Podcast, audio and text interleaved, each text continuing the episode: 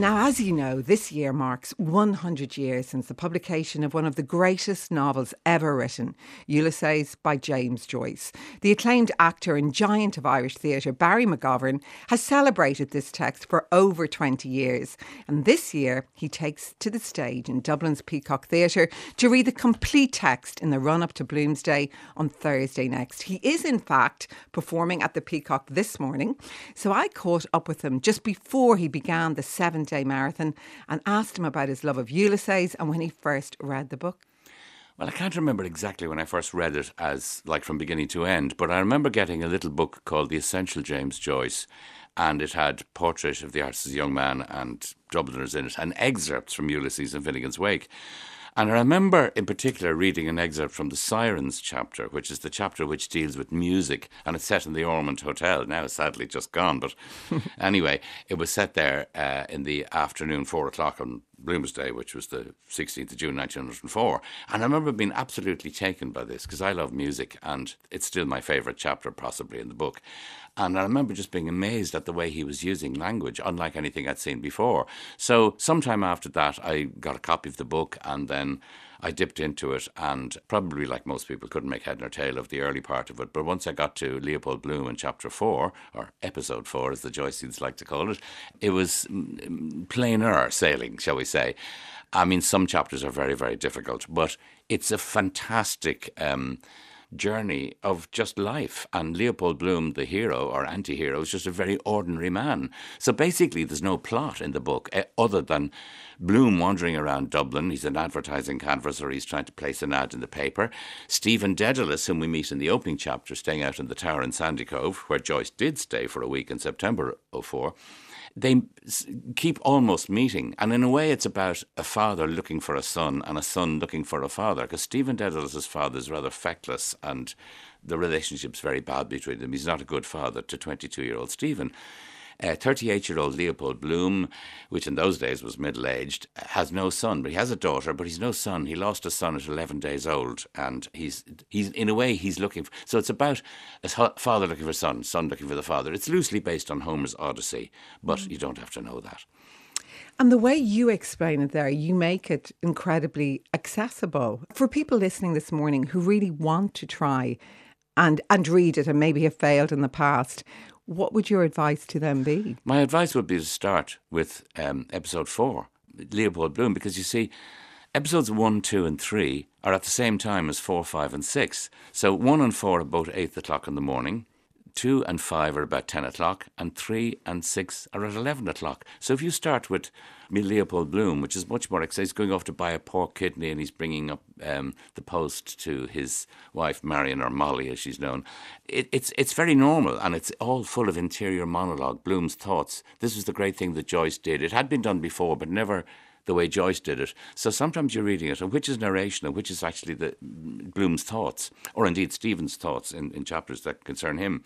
So, in a way, start with that and then go back. Because Stephen is a rather unlikable intellectual who's full of theories of philosophy and so on, you know, and he, he is difficult to like whereas Bloom is easy to like because he's all the flaws and foibles of most of us. So mm. you know, but it, the, the, great thing about the book is the style. It, it's great writing because each chapter, and there are eighteen of them, are all in a different style. So it's just a, a, joy to, to, to get to know bit by bit by bit. And if you give give to it, it will reward you back in full measure. And you have read and reread and reread it, haven't you? Well, I have. I mean, sometimes people ask me how many times you read it from cover to cover, like in one go as a book. I, mm. I'm probably about three times, maybe four, but I, have dipped into it all my life. So you might dip into a favourite chapter, or sometimes ones that aren't favourites, just to try and get to know them better, you know? And that's been a great joy for me to discover things like the Holles Street Hospital chapter, chapter 14, I think it is. It's, it's known as Oxen of the Sun. You see, they have all these Greek names based on the Odyssey that Joyce called the chapters Telemachus um, Nestor, Proteus, and so on. But then he cut this out. So when you get the book, these words aren't there, but all Joyceans know them by these names. So it's very hard. And there's no even number. If you get chapter 11, which is Sirens, there's no number on it or no, or no um, sirens written, the word, you know. But the sirens, you see, are the, the, the, the, girls that lured the sailors in the Odyssey to their doom. And of course, the, the two barmaids in the Ormond Hotel who are flirting with the, or the men are flirting with them. And in a way, they're flirting with the men as well, come into the bar. So there's all overtones with the Greek mythology. But that's for later. When you get to know the book, then you can find out the Homeric parallels and enjoy it even more. But if you're not a Joycean scholar, you probably would find it difficult to navigate. Why did he cut out those? I names? don't know. I really don't know. Mm. I think he just, I mean, he's very cryptic at times. I mean, on page one, for instance, you've got the famous stately, plump Buck Mulligan came from the stairhead bearing a bowl of lather in which a mirror and a razor lay crossed. And then further down the page, you've got You've got this. He peered sideways up and gave a long, slow whistle of call, then paused a while in rapt attention, his even white teeth glistening here and there with gold points. Chrysostomus. Two strong, shrill whistles answered through the calm. What is Chrysostomus? Now, because I at one stage was a good Catholic and at boarding school, I've heard of St. John Chrysostom, and I know it means golden mouth or golden teeth, but very few people might know that. Mm. And I mm. only know that through accident of my past life. So it means golden mouthed. This is referring to Buck Mulligan, you know, who's mm. got this Hellenic or Greek thing about him. We must create a new Omphalos, a new navel centre of the earth out in the tower, you know. So there's things like that uh, that eventually you, you realize are people's thoughts, but it's very hard to know that at first. So bit by bit by bit, you, you, you, you get to know it. I mean, when, when we come to Mr. Leopold Bloom, it's much easier. You say it's one of the funniest books. Well, it's very funny in parts. I mean, I'm mm. going to read two bits for you now. One is Stephen in the Sandymount Strand episode where he's walking along the beach. Shall I do that now? Yeah, And then we'll come to a bit that's uh, and explain that is quite funny. it before you read it. What what where we're at at this stage? Well, um, Stephen in chapter three or episode three is walking along Sandymount Strand. He's going into town later on to the newspaper office and to meet Mulligan and Haines, who we saw in the tower in chapter one uh, uh at, at a pub called the Ship at Abbey Street. So he's just walking along the beach thinking philosophical thoughts. And then I just think this is a lovely bit of prose, so that's why I chose it. The grainy sand had gone from under his feet. His boots trod again a damp, crackling mast, razor shells, squeaking pebbles, that on the unnumbered pebbles beats, wood sieved by the shipworm, lost armada. Unwholesome sand flats waited to suck his treading soles, breathing upward sewage breath. A pocket of seaweed smouldered in sea fire under a midden of man's ashes. He coasted them, walking warily. A porter bottle stood up, stogged to its waist in the cakey sand dough. A sentinel, isle of dreadful thirst. Broken hoops on the shore. At the land, a maze of dark, cunning nets. Farther away, chalk scrawled back doors, and on the higher beach a drying line with two crucified shirts. Ringsend, wigwams of brown steersmen and master mariners, human shells. It's incredibly beautiful. It's beautiful writing. I know it's yeah. difficult in Mind you, the way you read it really adds to it. Well, I think a lot of Joyce, and we've, we've spoken about Beckett before like this, yeah, we lends itself to the human voice. There are areas of it where it kind of when you're reading it, you sort of hear it in your mind's ear.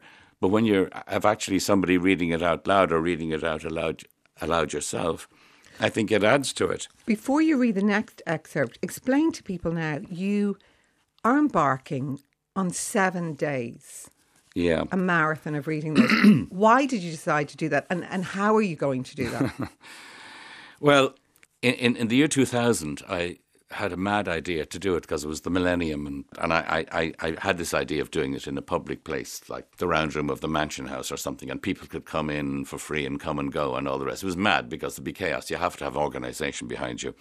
And it felt, Seamus Heaney was going to open it and everything. He'd agreed, and lots of people were on board, and it was great. And spoke to the Lord Mayor at the time, and as indeed I did this time. But um, it just fell through because, well, it fell through. It fell through. And so mm. it, I, when it came around to the centenary of the publication this year, I thought, why not try it now? I'm not getting any younger, so I won't be able to do it in 10 years or five years. Try it now. So I went to Ray Yeates in the Dublin City Council, the arts officer, and he was very interested. And he went to the Abbey Theatre, and they were interested, and they offered me the Peacock. Wow. So I thought, well, I can't get better than that. I have an organisation behind me, which is terrific because it's a it's a great Dublin book, it's a great Irish book, it's a great international book, and to have all these coming together with Dublin City Council and our National Theatre, the Abbey, is terrific. So. You're going to read a second excerpt from Yeah, this from is an excerpt from the Cyclops episode. Now, it's set in the afternoon, in about five o'clock in the afternoon, in Barney Kiernan's pub in Little Britain Street. And there's a character called the Citizen sitting up there ruling the roost, and he's an ardent nationalist, and he's loosely based on uh, Michael Cusack, who was one of the founders of the GAA. But it's not a very fair co- uh, representation of him. And then there's various people. There's a character called Joe and a fellow called Alf, and then there's the narrator and so on of the chapter. And little Bob Doran, who's in one of the stories in Dubliners, um, the boarding house, he's sitting up in his drunk in the corner. So it starts off with the citizen saying, referring to Bloom, who's outside. Yeah. What's that bloody Freemason doing? says the citizen, prowling up and down outside. What's that? says Joe. Here you are, says Alf, chucking out the rhino. Talking about hanging, I'll show you something you never saw. Hangmen's letters. Look at here. So he took a bundle of wisps of letters and envelopes out of his pocket. Are you codding? says I. Honest Injun, says Alf. Read them. So Joe took up the letters. Who are you laughing at? says Bob Doran.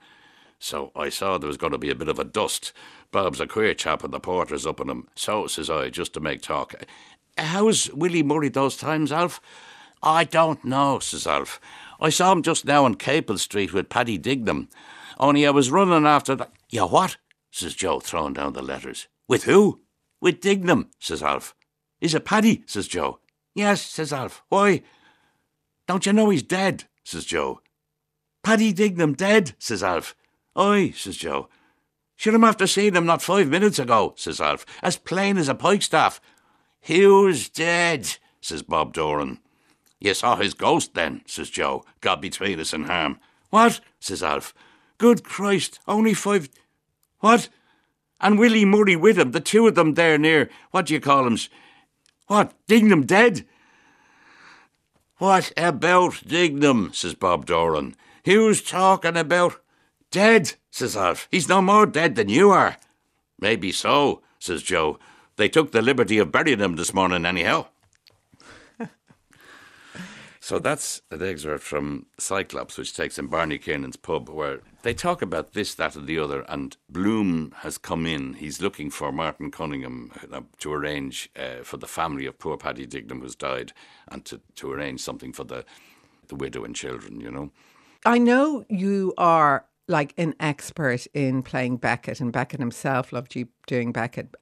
Is Joyce right up there for you? I mean, I, can you choose yourself between Beckett and Joyce? As someone I'm sometimes who, asked this, and it's not something I ask myself. I just love them hmm. both. I mean, I love lots of other writers as well, and they're both giants of literature. I mean, I mean, they're like Shakespeare or Dante or mm-hmm. Beethoven or Wagner. You know, they're just giants of their medium, and they only come around people like that a few times in a century. You know, so you're dealing with like real biggies who will last forever. do you feel it's a great privilege that as an actor you have been associated with both of them? Oh yes, absolutely. I mean, with Joyce, he only wrote one play, which is probably the least good of his of his works. Exiles. It's very rarely done because it's kind of it's kind of a, a mock Ibsen in a way, you know, and it's it's it's a bit unsatisfactory. It's some wonderful stuff in it, but to have the privilege of reading his prose, and and I've recorded, you know, The Dead, and I've recorded Portrait of the Artist as a Young Man, and so on. So that's and indeed Finnegan's Wake. What am I talking about? I nearly forgot that I've recorded Finnegan's Wake two years ago. It nearly killed me, but but that was a great experience and a great privilege. So yes, of course, it's a great privilege when you're dealing with any great work and you're part of it. It's it's it's wonderful. And finally, I noticed during the week, Joe Humphreys in the Irish Times was talking about, you know, Joyce as a philosopher. But like in his own way, Leopold Bloom was a philosopher, wasn't he? He had his own views on life and the importance of love. Absolutely, yeah. Um, and Stephen, old Stephen Dedalus, he's yes, he's very interested in um, in Thomas Aquinas and Aristotle and so on. But Bloom is the more the real sort of human philosopher, like the rest of us, you know, without being highfalutin about it. He's he's very very good on life and nationality and things like. He's he's, he's full of common sense, you know.